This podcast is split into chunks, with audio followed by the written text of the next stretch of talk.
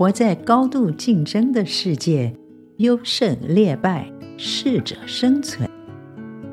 我们不断和人比较，也被比较，摆荡在骄傲和自卑之间，似乎是唯一的路。圣经的观点让人耳目一新，卸下重负。每一个人的独特是上帝的设计。学习谦卑，彼此欣赏，互相帮助，比明争暗斗快乐多了。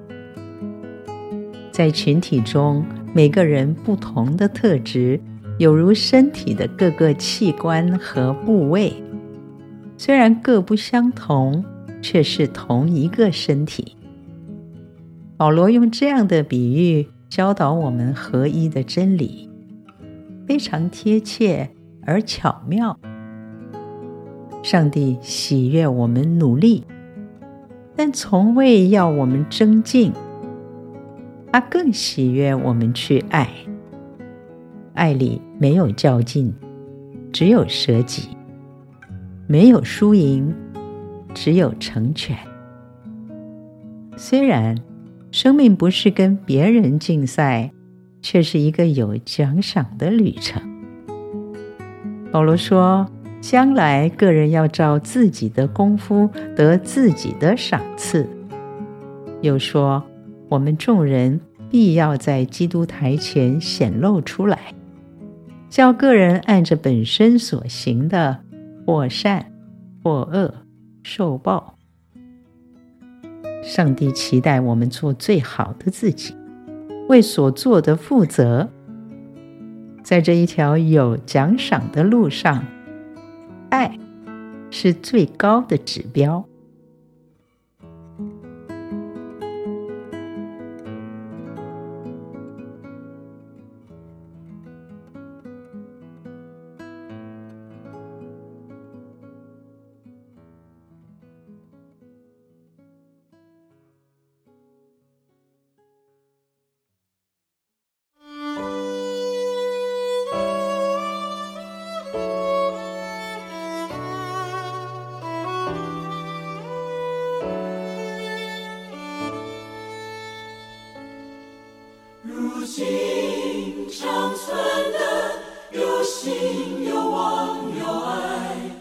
其中最大的是爱。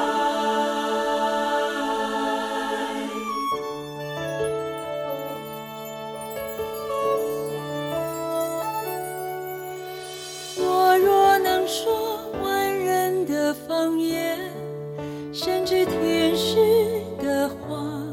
却没有爱，却没有爱，我就是命的落响的鈸。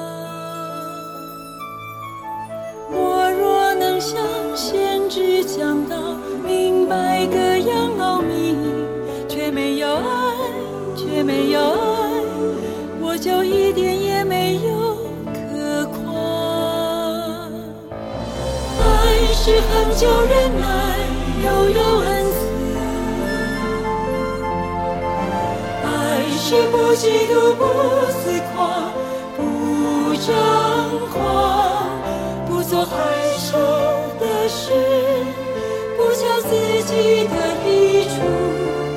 计算人的恶，不轻易发怒。爱是喜欢真理，不喜欢不义。爱是凡事相信。凡事忍耐，凡事盼望，爱是永不止息，爱是永不止息，是丛生。